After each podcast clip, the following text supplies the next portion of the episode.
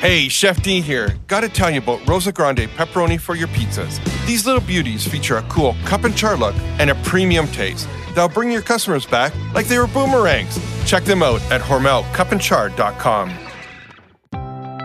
Welcome to Table Talk, the podcast that takes an in depth look at the dynamic and exciting restaurant world. We sit down with industry leaders as they share best practices, highlight smart solutions, and discuss strategies for growth, ultimately, helping food service operators learn how to effect positive change and grow their business. Now, here is your host, editor, and publisher of Food Service and Hospitality magazine, Rosanna Caira. This morning, it's my pleasure to welcome Chris Locke executive chef of Marben Restaurant and the Cloak Bar.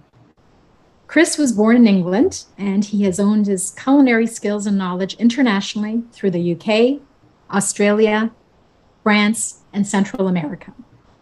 Chris makes his home in Toronto. He has a passion for using locally sourced ingredients, showcasing the best of Ontario's bounty, bringing honest and challenging dishes to the table. There is a heavy emphasis on seasonality in his cooking, and he uses fermentation and preservation where possible to lengthen the seasons and transform their flavors. Chris is currently the executive chef of Marben Restaurant and the Cloak Bar, where he has been for the past four years. He was a proponent of guiding the restaurant to a no tipping model, increasing benefits and working conditions for employees, and promoting a professional workplace. Good morning, Chris, and welcome to Good Table morning. Good morning. Thank you for having me on. Well, it's my pleasure. Thank you for making time in your busy schedule. I, I know how busy chefs are, um, especially during the summer. So thanks for making the time. Um, and I'm really looking forward to talking to you um, today about your restaurant, your cooking philosophy, and also about some of the aspects of your kitchen that you've been able to change through the pandemic. So, um, so how's it going? I mean, this is now the end of July, and uh, I don't want to say we're out of the pandemic because we're still in it, but I know things are, are a little better. But how are you doing? Uh, I'm doing well, um, and the restaurant is doing well. Um, we're still here, which is, I think there were some points during the pandemic where that would have been surprising had I heard it then. Um, it's been a very tough uh, two and a half years. Um, but we're here, and like you said, like the pandemic for a lot of people is over. Um, I think for restaurants, it's still lingering on, and the supply chain issues and uh, the inflation and cost of cost of living uh, for our staff and cost of living for um, sorry the cost of goods um, or the cost of products. And it's still still a pretty it's still a pretty wild time for sure. So, I, I, mean, we'll get into the pandemic a little bit more because it's it's hard not to have you know to have a conversation and not touch on it because it has affected this industry so significantly. Um, but to start, I guess I'd love to know more about you and, and where you got your start. I know you you were born in England. Um, is that where you received most of your training? And did you go the culinary school route, or were you more self-taught um, maybe we can start with that. Yeah so i think my my route to kitchens was non-traditional i guess. Um, so actually i started working as a server at a, at a hotel when i was 16 as a side job while i was at school. Um, i was terrible and only lasted about three months um, until something opened up in the kitchen. There was a, a kind of a, a, an intern um, that had just finished their their placement, and they were looking for someone else to be in there. So I kind of put my hand up and was like, I I can cook. I thought I could cook, or at least I could make beans on toast at home. Um, and it really just started from there. And uh, that was when I was 16. So I uh, got into the kitchen at a young age um, and started being exposed to all these wonderful ingredients and pieces of uh, these these tools used for cooking and these beautiful plates of food and sauces.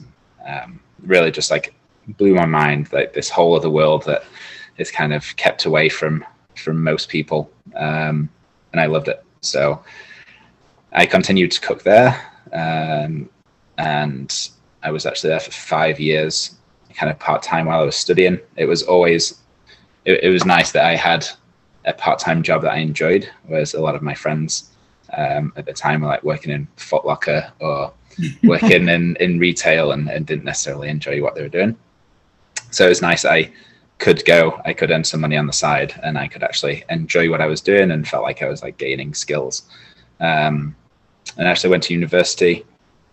I studied um, sport business, uh, did an undergraduate, and then did a master's in international business and management.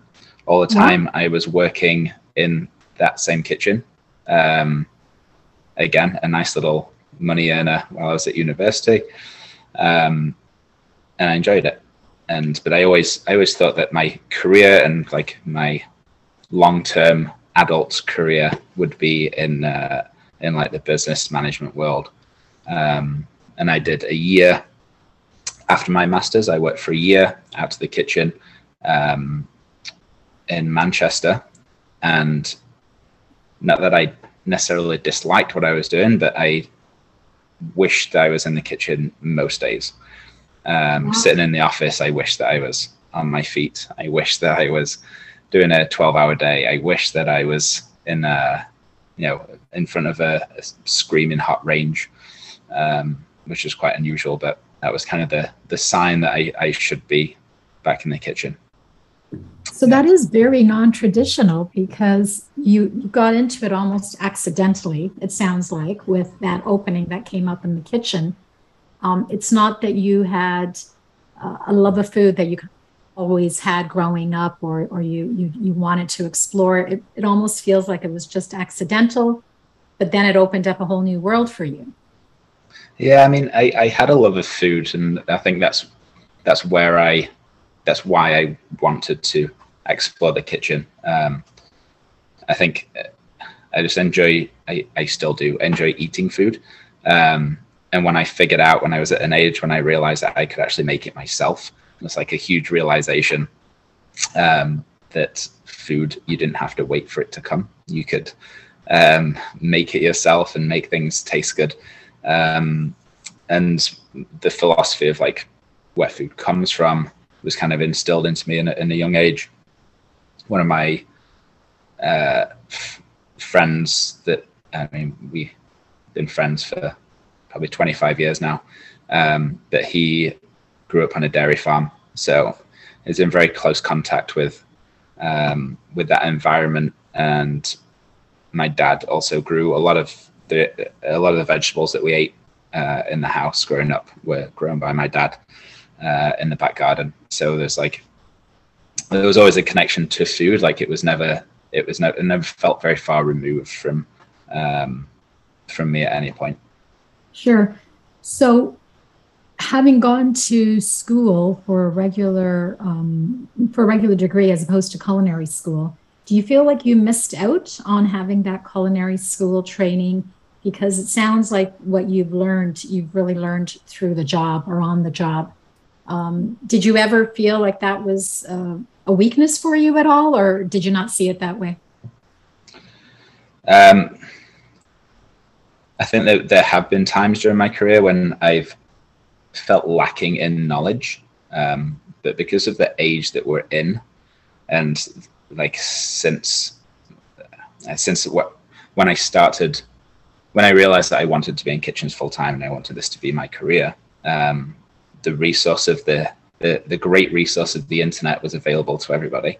Um, so essentially, if you don't know something, there's tools there that you can very easily find out uh, from professionals. There's usually free tutorials from um, from professors or like people who teach courses, um, or even just from chefs who aren't like um, they're not instructors. They they don't teach, but they have this knowledge and they they want to impart it. So, um, yeah, it was obviously took me longer, I think, to to learn those skills rather than like an intensive course mm-hmm. at, at a college, but a lot of the information is available, and it's just a matter of having the opportunity to practice and um, to explore. Yeah, I think as well, like going to culinary school or any kind of like book learning um, any kind of like formal education can actually, mm-hmm. in some way, stifle creativity when you you taught the the way that culinary schools teach as well is often very rigid in uh, you know French, Italian, European centric cuisine, um, mm-hmm. which should only apply to a small range of cuisines, but it doesn't, um, especially in in like North American kitchens. Um, and if you learn that way, then you kind of that method of cooking is instilled into you, you know, and and trying to think outside of the box suddenly becomes a lot more difficult. But if you don't have that, then uh, you're free to explore and um, do weird and wonderful things and see if they work. So it's a lot more fluid, is what you're saying, really. Yeah, yeah, I would say so. Okay, so, so your food philosophy with all of those um, uh, guides for you that you've had, whether it was the internet or just allowing your own creativity to come through. How has that influenced your cooking philosophy and style? How would you define that? Uh, I think my food philosophy. I think at, at especially when I when I joined Marben, it was five years ago in 2017. Um, I was previously working at a sorry, just gonna give a little backstory and then we'll get on to food philosophy. Um, so I was working at a, a, Mexican restaurant, which was I learned so much about Mexican food, about Mexican culture, cuisine, um, that all of the ingredients were imported. So there was very little that was grown here. Um, there's very little emphasis on, or zero emphasis on where ingredients came from, um, the process in which it took for them to arrive here, uh, how it impacted the land, the ocean, the people. And then I arrived at Marben, um, and it kind of felt like everything clicked. Um, for so long, I had just been in this system where food arrived, and um, there wasn't really any thought given to the process of it getting to the restaurant. It was all about what happens once it's in the restaurant. Then we have mm-hmm. control. Then we can make food taste good um, and look good. Uh, but then just having the freedom to be able to start looking at where our food comes from, to right. care more passionately about uh, how this impacts the land. How does growing this vegetable impact the land? Like who is actually in the field who's picking um, these vegetables? You know, how does it impact uh, a, a, number of different stakeholders? And then when it arrives at the restaurant, we've already done our, our due diligence. We've already gone through that process so that when it arrives at the restaurant, we have something that we fully know where it's come from. Um, we know that it tastes good because of how it's treated. We know the impact on the communities where it's uh, fished or caught or raised. Um, and then we can stand behind it. And before we've even touched touched whatever it is and started cooking, uh, we can stand behind it and say, yes, we believe that this is something that people should eat. This is something we're proud of serving, um, even in its raw form before we've even touched it. So I think in terms of a food philosophy, um, I think starting with good ingredients is paramount. I think whatever you're doing, whatever level of cooking you're doing, um, knowing where ingredients are from and knowing what is good and what isn't and what's what's a product that's greenwashed and mm-hmm. marked up four times the amount but doesn't really have any of the things that it's it says that it does um, i think having that knowledge of ingredients is is really important so you're very ingredient focused and and and also um, i would assume the local is very important to you in terms of keeping products as local as possible, even with our short growing seasons and, and what have you. Um, how does that translate to the types of food that you're highlighting on the menu? Mm-hmm. Um, so we we've kind of gone through uh, just in my tenure, but I mean Marben over the last 15 years has gone through different phases. Um, there was one at one point they were doing uh, Spanish tapas. So it's it's gone through a lot of different phases. And when I came on board, it was that there was this focus or this um, this need to kind of like celebrate the British heritage that Marben has, just because uh, Marben is an amalgamation of Mary and Ben, who were the mm. parents of the owner, and they had their family house in England, where the owner was born, was called Marben, and it was an, an amalgamation of those two names. So it was important that there, there should be like some resonance of the the British roots in the food and in the, the hospitality in the um, in the brand. But I think we've slowly moved away from that as we realize that we don't have the same growing season as the UK, um, and a lot of the the way that ingredients are celebrated throughout the year uh, in England and the UK is uh, different to how we cook here and how we grow here. So, with the discovery of our discovery of fermentation, um, probably three years ago, um, when we started going deeper and deeper into the ways that we can change flavors and the way that we can create these flavors that are like absolutely unique to us because of the uh, many different variables that go into fermentation. Um, it means that we have essentially like created it's not a style of cuisine, but we've like created flavors and we've um, we create dishes that don't really pertain to a cultural region, like a geographical region right. of the world. Or, um, like we make misos, which are very Japanese in their origin, but the way that we make miso is very local to the land and it's like a, an expression of terroir in that we don't use white rice when we ferment as would usually be done in japan. Um, we use wild rice because it's from here. Um, but you, you you end up with a similar result um, but really expressing the, the flavors of what we have here and what's grown locally.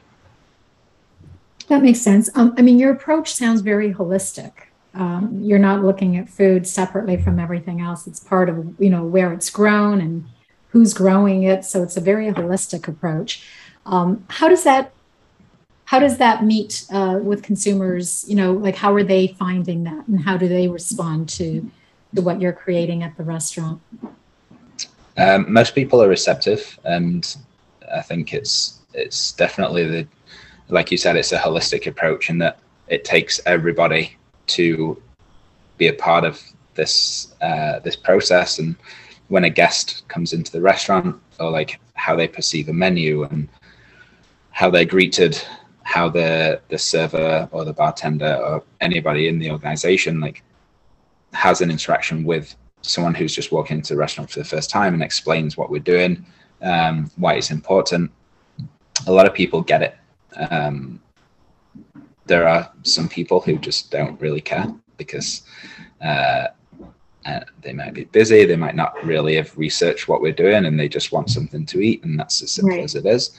Um, and there are also some people who dislike what we're doing because it's different, and um, having miso on a menu automatically to some people will trigger that it's Japanese food, Japanese. Uh, which we've so, someone has accused us of being before, uh, and it definitely isn't. It's in no way Japanese food apart from uh, taking um, inspiration from Japanese fermentation processes. So. Hmm. Yeah, I think if you if we're trying to please everyone, then we please nobody. So we sure. make things approachable for the most part and challenging for a small part because we want to we want to challenge people and what their pre preconceived notions are of food or like local food, um, and that we can make something that tastes not local at all. Like it wouldn't be like a Canadian flavor, uh, but used made using all local ingredients. So with um, with vegetarian cuisine becoming more popular or plant based, you know, more plant forward menus would you say that's part of your focus as well, or have you kind of sidestepped that whole area? I love this question. Um, just because when we're talking about uh, plant based, uh, okay, we go into like a, a whole realm of like plant based and uh, meat substitutes, which I'm pretty against. Mm-hmm. Um, just in their philosophy. So I think we a, a lot of the things that that like the vegan movement cares about um, are things that we care about but we're not exclusively we don't have like blinders on and we're like if it's not a vegetable then it's not okay um, right. we're looking at how whatever ingredients we we choose to source at the restaurant is going to be for a good reason so uh, for example we just changed all of our beef to 100% grass-fed grass finished beef from one single farm. Um, the farm is certified organic. And we did that because i mean it's like it's a difficult i think it's a difficult like value proposition when you present it to guests sometimes. Um, but just the ethos of that and the the implications for the environment mm-hmm. beef generally has or definitely has the highest carbon footprint of any protein uh, that we consume but that's generally because of how um, beef is raised in a, as, as a commodity. So it's intensively raised. It's fed lots of grain and corn, which has to be grown, usually GMO, requires a lot of water, and has like that. Even just the growing of those grains causes a lot of impact to the environment. And the excess nitrogen runoff, there's pesticides that run off into streams and water supplies and affect what we drink, what we consume. Um, causes algae blooms in the in the Gulf of Mexico and affects plant life there. So it's like there's there's so many issues with with mass produced proteins. Um, right. So what we're doing instead, uh, we still want to be able to serve beef. We believe that farming in the right way is good for the environment. Um, and there's studies that show that grass-fed beef can actually be carbon negative because of the way that the uh, grasslands are, are, huge carbon sinks, so they will mm-hmm. absorb like uh, absorb carbon and fix carbon in the soil. So as the grass grows, the cows eat the grass, and then the the animals rotate, and the grass grows again, capturing more carbon. So you can actually offset the the carbon impact of beef farming, um, which is Makes something sense. that's super important. And I think that philosophy is as important as like veganism and not eating meat. I think knowing which things to eat is is more important. Um, like I, I, think it's possible to to have a vegan diet and still be causing a lot of damage to the environment by um, eating vegetables that come from monocrop farms. That same process of growing animal feed, where you mm-hmm. have uh, GMO crops and a lot of damage to the soil and the waters, um, which then feeds into all of the aquatic life. I think that can be you, you can go that route by having a vegan diet. So I think before we before we look at segmenting uh, dietary choices and dietary preferences into these boxes of this is okay and this isn't, uh, we need to take a step back and look at like what is okay, like what what is causing that, like what what is the goal of this diet that you're choosing, um, and how can you best achieve that not just by lumping whole groups of uh, things that we eat into into big catch-all boxes. So it sounds like it's a much more balanced and educated approach as opposed to just jumping on a trend for the sake of its popularity, is to dig deep and really see how effective that trend is and, and how it relates to your own specific restaurant. Yeah, absolutely. Um, so we have like we we have changed our philosophy in that we um, do have a lot more vegan options, uh, especially in the summer when plants are more abundant um, and vegetables are more abundant. And we we definitely have more um, options for that. Um, but we have a a vegan burger on the menu, um, mm-hmm. and instead of doing what 95% of restaurants are doing and buying impossible meat or beyond burger um, we take uh, ontario quinoa and we ferment it uh, using the same culture as tempeh. So, wow. to make tempeh, you'll use a culture um, that kind of binds the proteins together. So it'll make it kind of stick and have like resemble um, that like meat meat-ish texture, right. um, which we want to. You you want to have some kind of like substance in the middle of your in the middle of two pieces of bread, and that's uh, Sure. what kind of like makes that mouth feel of eating a burger. Um, so we use Ontario grains, we ferment them in house, and that is the basis of uh, our tempeh vegan burger. So we're not relying on someone else to dictate what is a, a, good product and using uh, quotation marks here air quotations. Um, so a lot of the the plant-based meat substitutes still use monocrop farms. They still they, they kind of rely on um, a protein source for the, the the fake meat which is generally from um, large monocrop farms that have the same issues as farming those grains for animal consumption.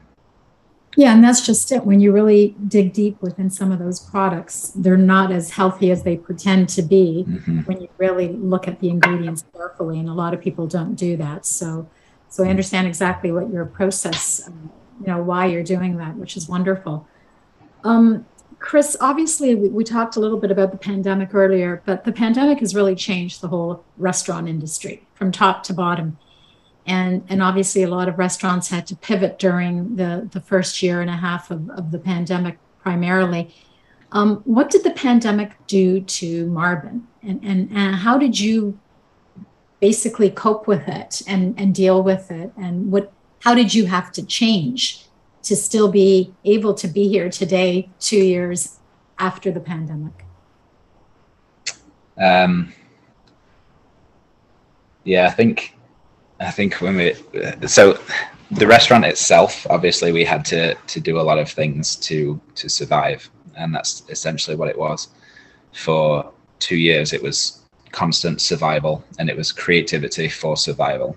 Um, and I think a, a lot of the the media, like applauding restaurants for being so creative, was it looked it looked nice, but actually it was like and very very demanding, very stressful. Um, and I think took like a psychological it shaved a few years off um, anyone who like rolled through that those two years. Um, actually, it's a friend of mine um, that is the owner of Dispatch Restaurant in St. Catharines. He made a an Instagram post a couple of days ago, um, just really expressing how on the edge small businesses are, um, and also like small business owners and chefs and managers, and Mhm. um, and got a got a lot of traction. But just that kind of like honest approach, I think, it's always hard to to talk about like mental health issues.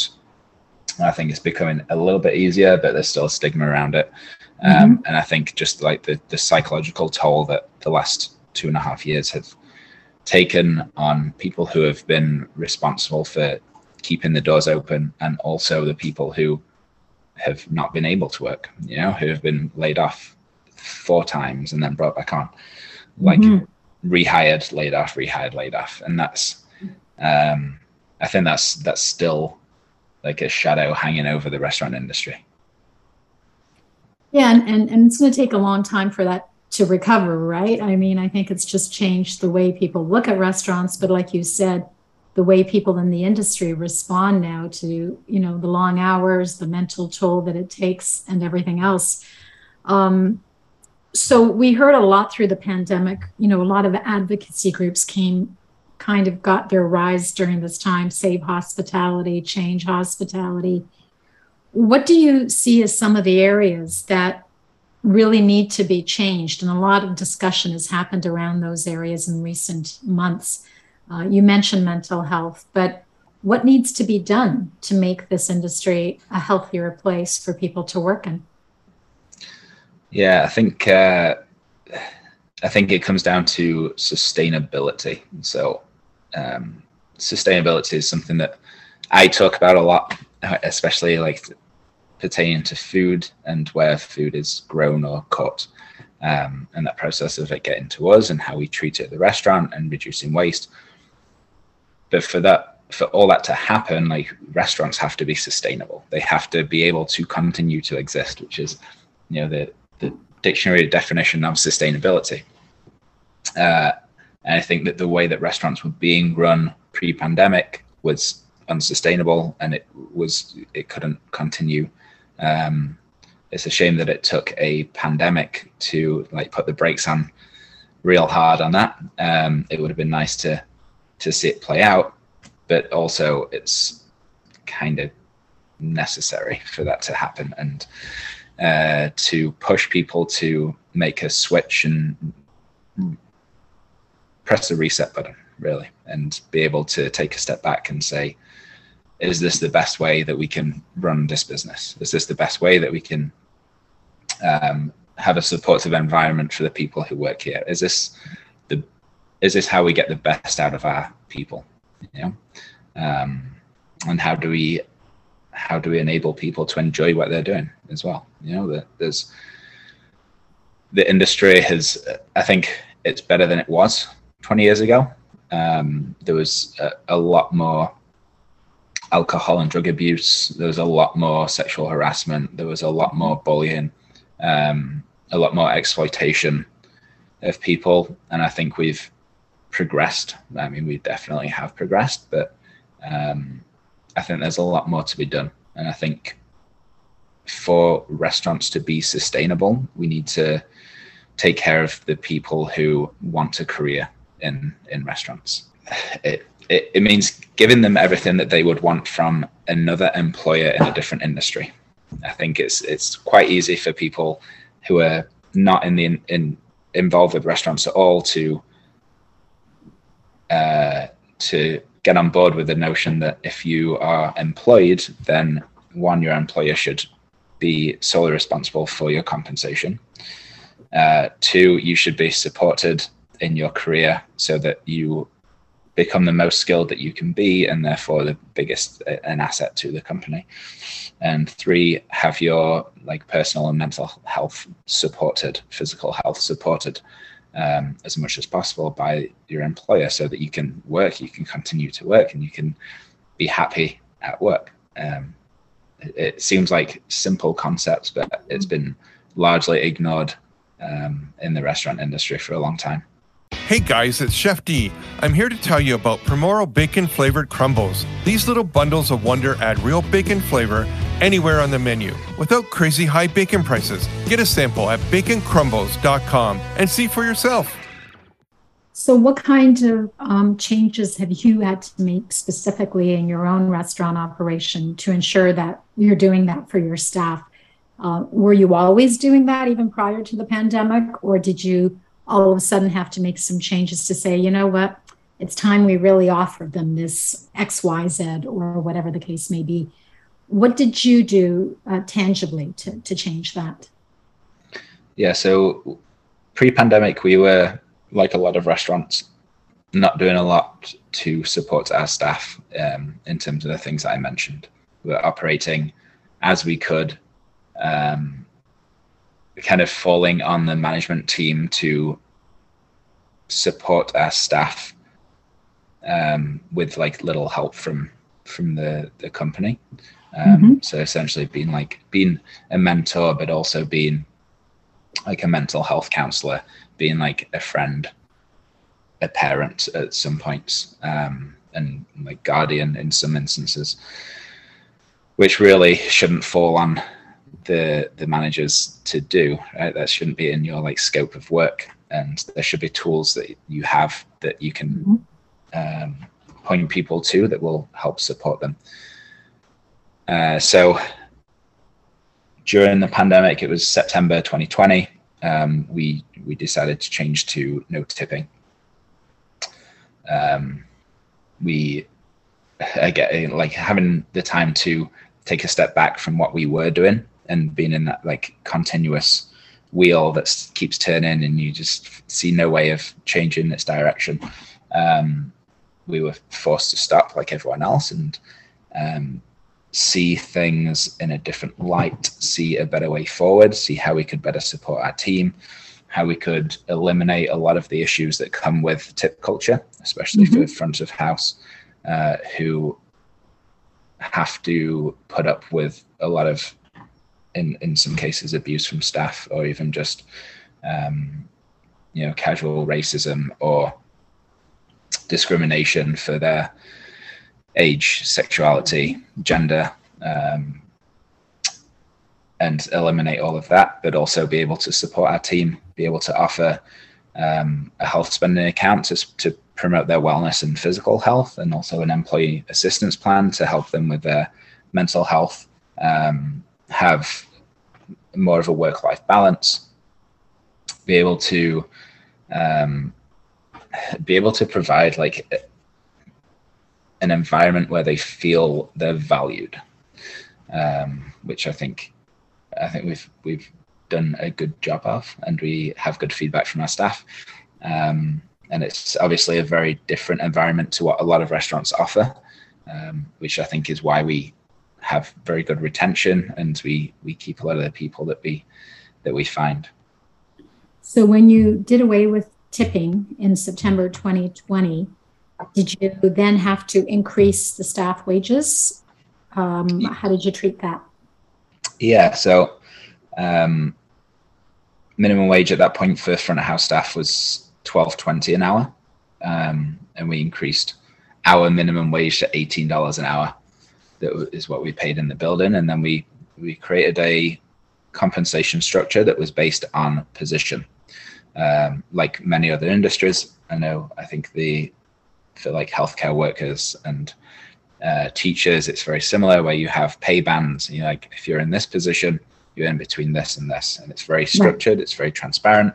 Um, I mean, one of the issues globally is inequality of pay between males and females, um, but also there's it goes even deeper than that, and the, the lack of transparency in pay in restaurants um, is is pretty prevalent. So having something where people can see immediately what they can make in between this and this, how they can make more um, mm-hmm. by going like shooting for a, the next, the next position up um, and get into that next tier, what their compensation would be. It's like very, very uh, transparent and easy to see. And then within those pay tiers, uh, there's lists. Uh, we have lists of skills um, that once they're achieved, then it's an extra 20 cents an hour for that one skill or it's an extra 50 cents an hour for that one skill and then that carries through with you every single day that you work after that that is your wage so uh, in that same that same sentiment of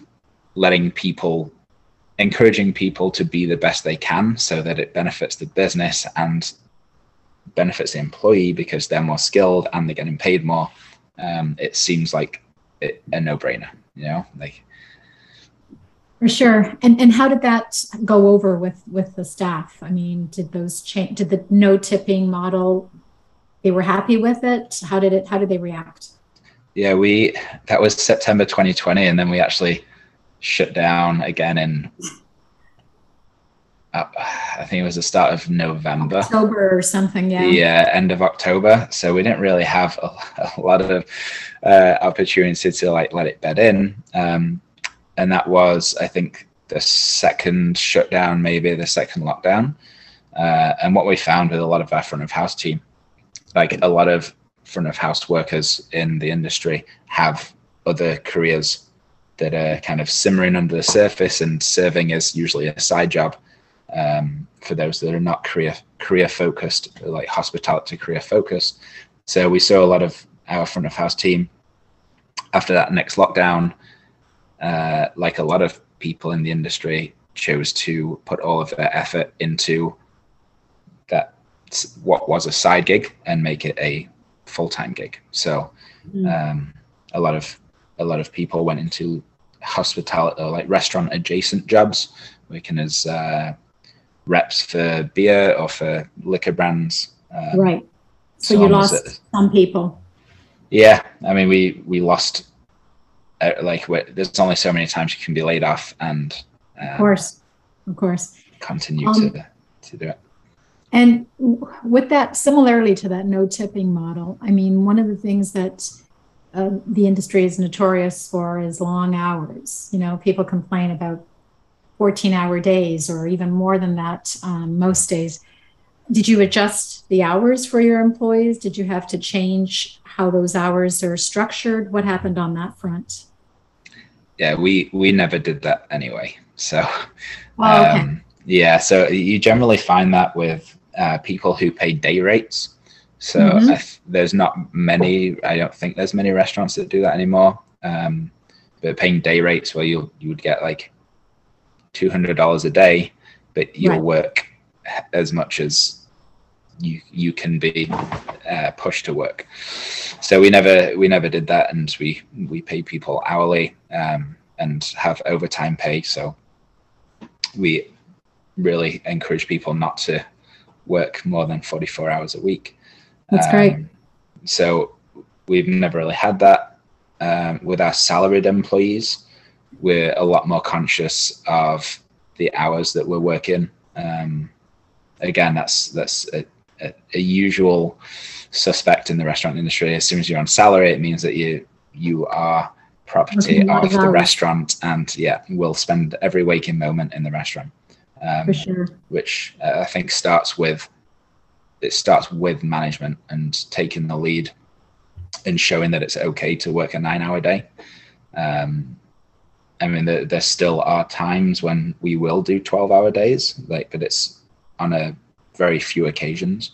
Mm-hmm. Um, and it's when it's necessary, but then we'll also give, you know, do four day weeks to make up for that or um, just doing what we can to, to give work life balance.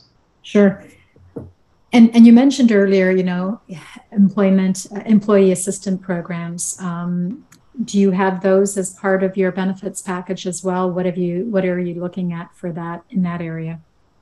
Yeah, we have a, an employee assistance plan that gives everybody access to a, a therapist, a mental health counselor, um, couples therapy, legal advice, financial advice, nutritional That's advice, um, and again, it comes from leader leadership and like it comes from um, management talking about it, making use of it, and advocating for its use.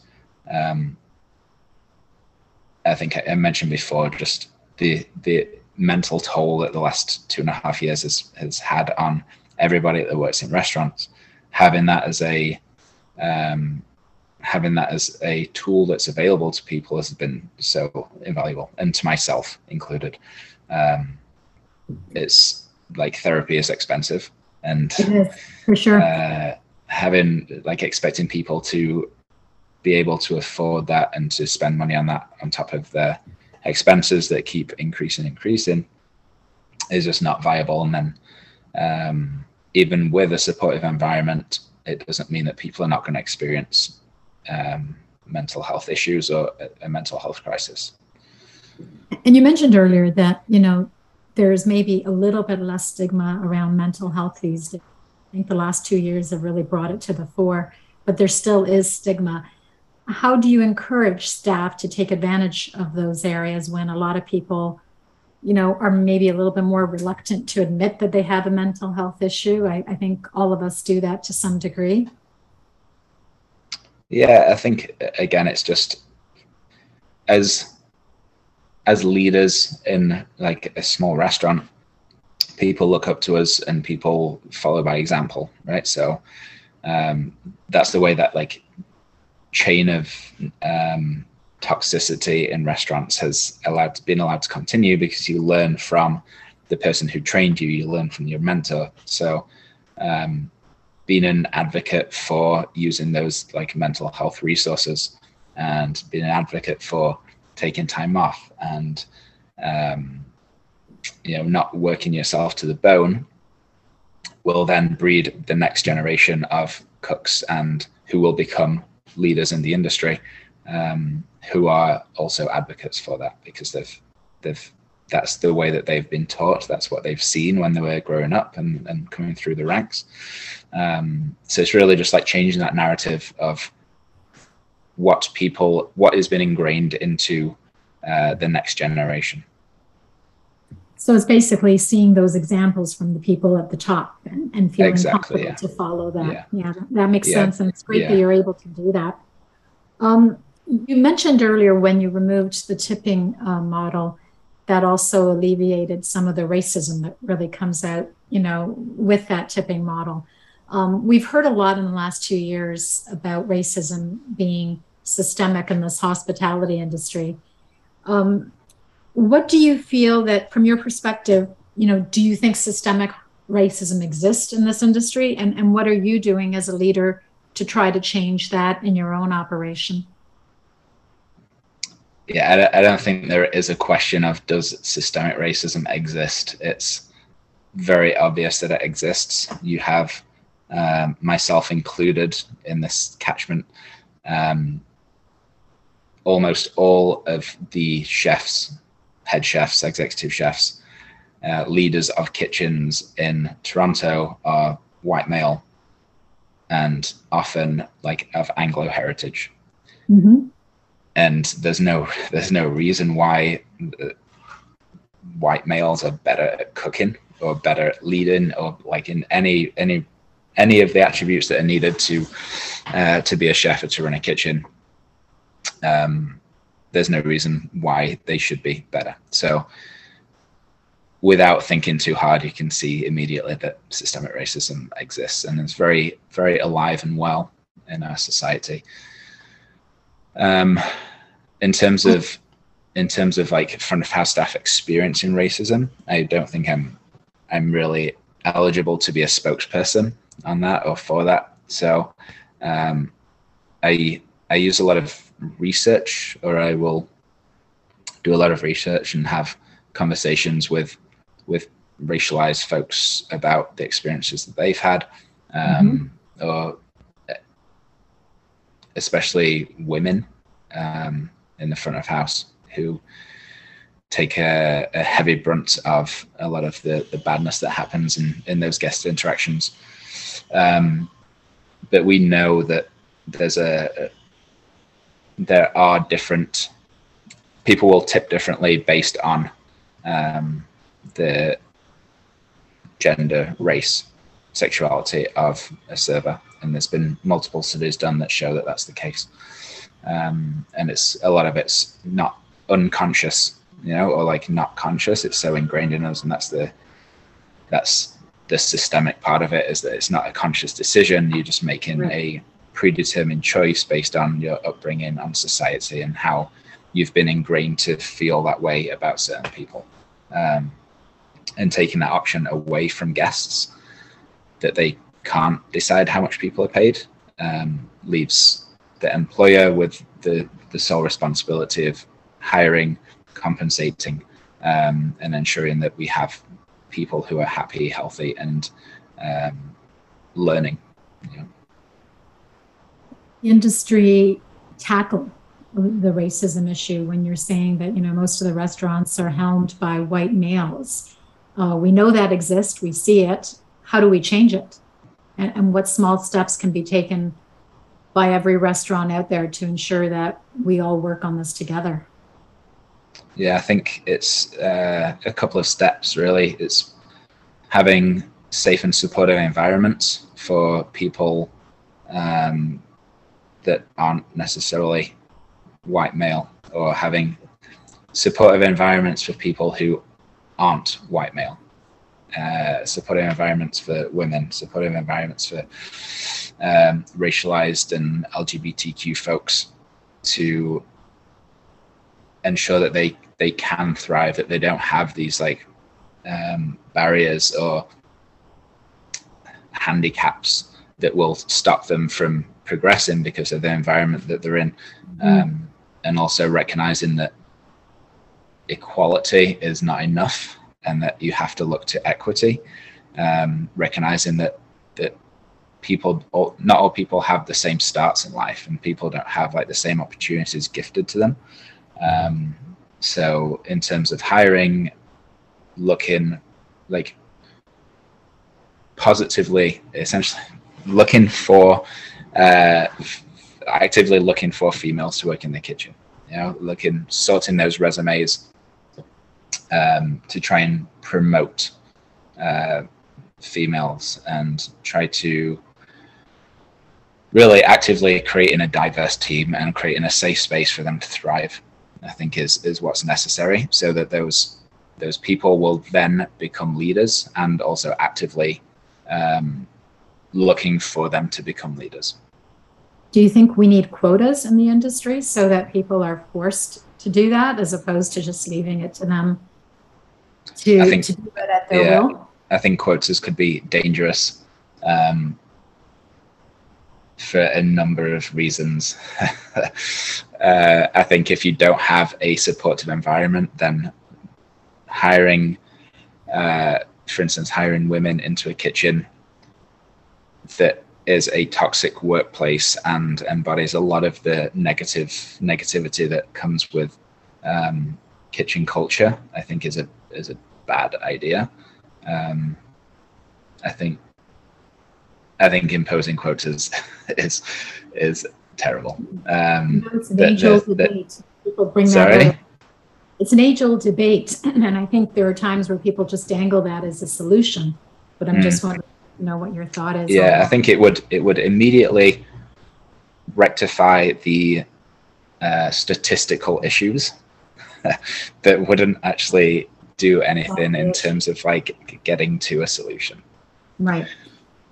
So, so Chris, one of the things that obviously uh, one of the most important discussions in the last two years that we've had around the pandemic is the staff shortages. You mentioned earlier that a lot of people left the industry to go to other, you know, hospitality adjacent companies because it was easier because there was no roller coaster of openings and closings.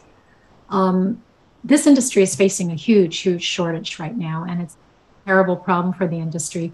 How are you dealing with that? I mean, I know you've tried to implement all these great new um, realities like the no tipping and, and the you know the assistance programs and trying to pay people fairly.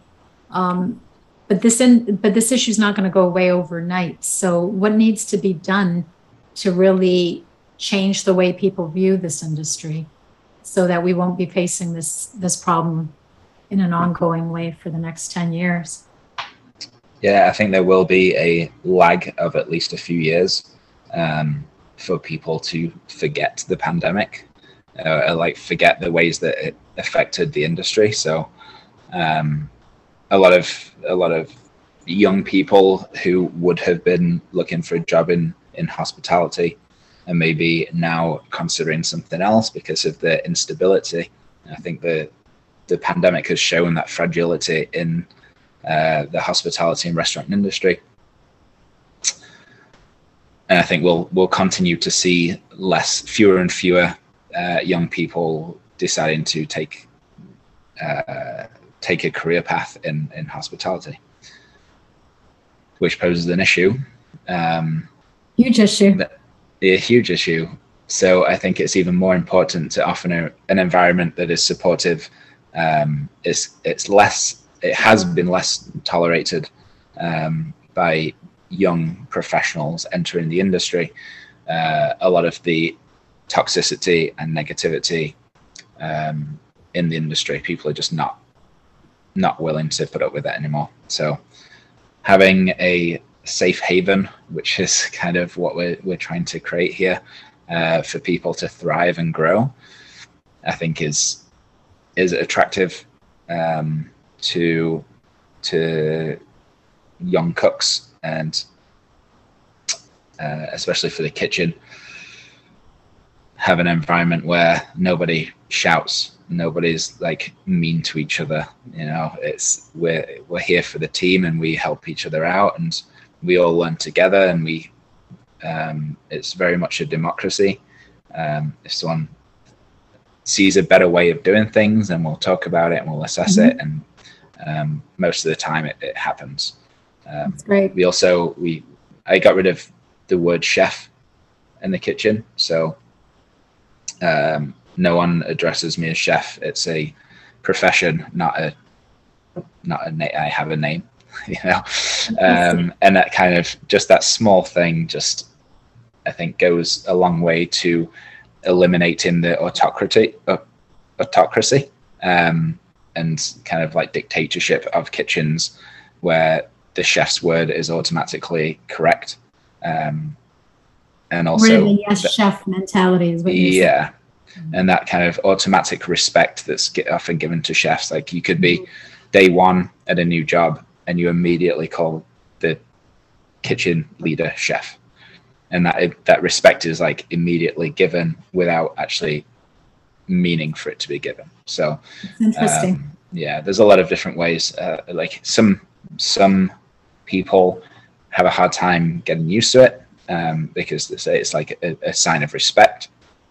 But there's so many other ways that you can show respect. You know, you can turn up to work on time. You can mm-hmm. come with like a clean uniform. You can like make sure that your mise en place is always really clean. You can like clean your section. You, like there's so many different ways of giving respect other than automatically giving it in every every time you address somebody. That's really cool. So having these issues to deal with, the labor shortages and the, all the inherent problems that have been caused by the pandemic in the last two years, are you worried about this industry? I mean, you're you are a, a leader in the kitchen, and you're looking for people to work with you, and the number of people ready and willing to do so are dwindling. Does that does that scare you? Does that worry you for the future of this industry? I think we'll we'll start to see restaurants change, um, and I think there'll be a lot less human interaction. Um, just the way that a lot of restaurants um, will will decide to go, um, and that can be through like automated service, through like robotics. Order it, order it, robotics. Yeah, order it a, a touch screen, and then sit down. Your meal is brought to you by a, a robot on wheels. Um, but I think we'll still, as humans, we still need like we still need social interaction, and we still long for like the analog. But like we're we're an industry that's still very analog, right? In even though we have all of these systems and apps like um, the reservation system, the point of sale system, but we're still very analog and very like human human touch orientated. So um, I don't think there's any way that you can replicate like robots and technology can like replicate things exactly. Um, mm-hmm. But then there's no authenticity. So if you like come technology can easily replicate art, but there's a reason why people go to museums to see the original. Uh, and I think that's very true with restaurants. Interesting. So, so obviously, over the last two years, the crisis that we've dealt with has really spurred a lot of innovation in restaurants and has has forced operators to look at things in a whole different way and a different light. Um, what do you see as more innovation that restaurant dining, you know, can take advantage of over the next little while? Where do you see where do you see innovation coming into play in the next few years? Innovation. Um, I think what we've seen with uh, the the pandemic when it hit, I think a lot of people realized that they only had one stream of revenue, um, and that was dine in service, just like we did. So as soon as we were no longer allowed to have people in the building, uh, we lost 100% of our revenue. So um, for for restaurants to have an extra something else that keeps them afloat and something they can they can lean to um, if things go south, or even just another arm of the business that can keep people employed, um, is is something that people are cognizant of now. Um, we we kept the market that we started during the pandemic and we moved it to a physical location in Stackt Market.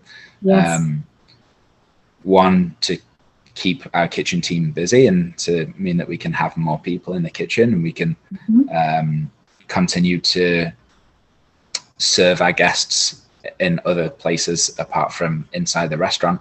Um, but also just have like a, a diverse revenue portfolio. You know, we can uh, yeah, we we we're more pandemic proof or we're more uh, active God proof. Did you have to also pivot to takeout in addition to the market concept that you introduced? Yeah, we did. Uh, we went on any delivery apps before, um, but then we were on them.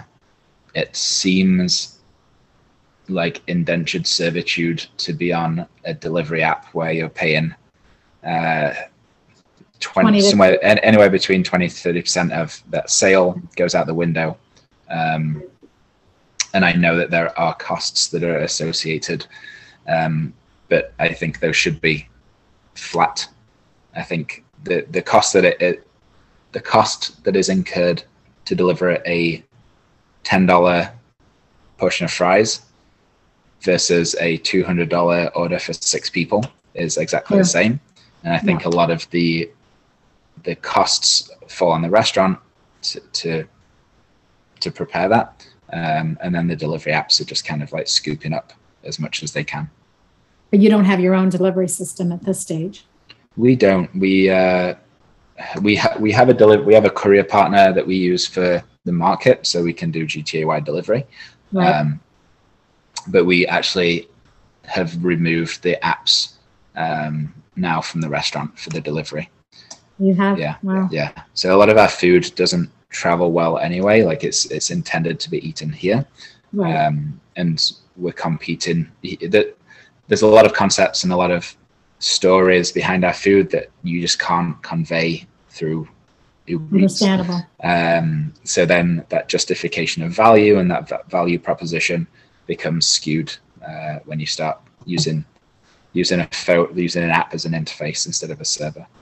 For sure. No, that makes total sense. So, Chris, as a way to to wrap up our ti our interview, because I know we're running out of time, um, in, in speaking to people over the last two years, one of the questions I always like to ask is, what are the so- some of the biggest lessons that you've learned through the pandemic as it relates to your hospitality business, but also perhaps in your own personal life? I think we've all learned a lot through the last two years, forcibly been forced to learn. Mhm. Uh, but what would you say some of those biggest lessons are for you? Yeah, I think the um, the the revenue streams and realizing how fragile the restaurant industry is. Um, I think that was a, a big lesson to learn. I think I think anyone could have really seen it coming um, in 2019 or before that that could happen. So there was never an, an, never any urge or it wasn't necessary to try and do anything else to um, support the business. That's really, I think, the number one takeaway is being having other things, other offerings, and like other reasons why people would visit you, um, other than just dine-in service, whether that's delivery or a market as we've done, um, or catering, as some of the restaurants have, have developed as Mhm. well. Uh, I think for myself, um, having mental health support has been so necessary. Uh, the the constant pressure of keeping a restaurant alive, but also um, taking care of all the people who work in the restaurant, having to lay them off was so incredibly tough. And to do that four times, I think, four or five times, um, it never got easier. And then ensuring that everyone's okay while they're laid off and trying to bring them back and trying to balance, um, trying to juggle all of the, the, the balls that are just waiting to drop down on your head. Having support uh, was in, incredibly, incredibly beneficial. Um, I don't know how I would have done it otherwise, and you know, advocating for that for for other people in the industry and recognizing that it is a very demanding place to work. It's a very demanding environment to work. We're expected to produce um, miracles in 20 minutes and um, very time sensitive and very demanding. You have a lot on your plate as as a chef and uh, definitely as an operator these days. It's it's a huge mammoth tasks and, and task. And I know that um, from everything you've said today, you've done so much to try to create that safe haven for your employees and your team. So I commend you on that. And I, I know it's uh, it doesn't stop. It's not like you do it once and then it stops. It's an evolution, and it's a work in progress. So um, so congratulations on all you've done and, and staying alive through this period. And I wish you the best moving forward. Um, really appreciated you taking the time today to be with us. And um, thank you for, for just spending that time with us. Thank you, Rosanna. It's been a pleasure. Well, good luck and talk soon. Thank you. Bye. Bye. We appreciate you joining us for this episode of the Table Talk Podcast. If you enjoyed today's episode, we'd love for you to rate and review our show. Also, make sure you never miss an episode by clicking the subscribe button. For additional resources related to today's episode, please visit our website, foodserviceandhospitality.com. Until next time.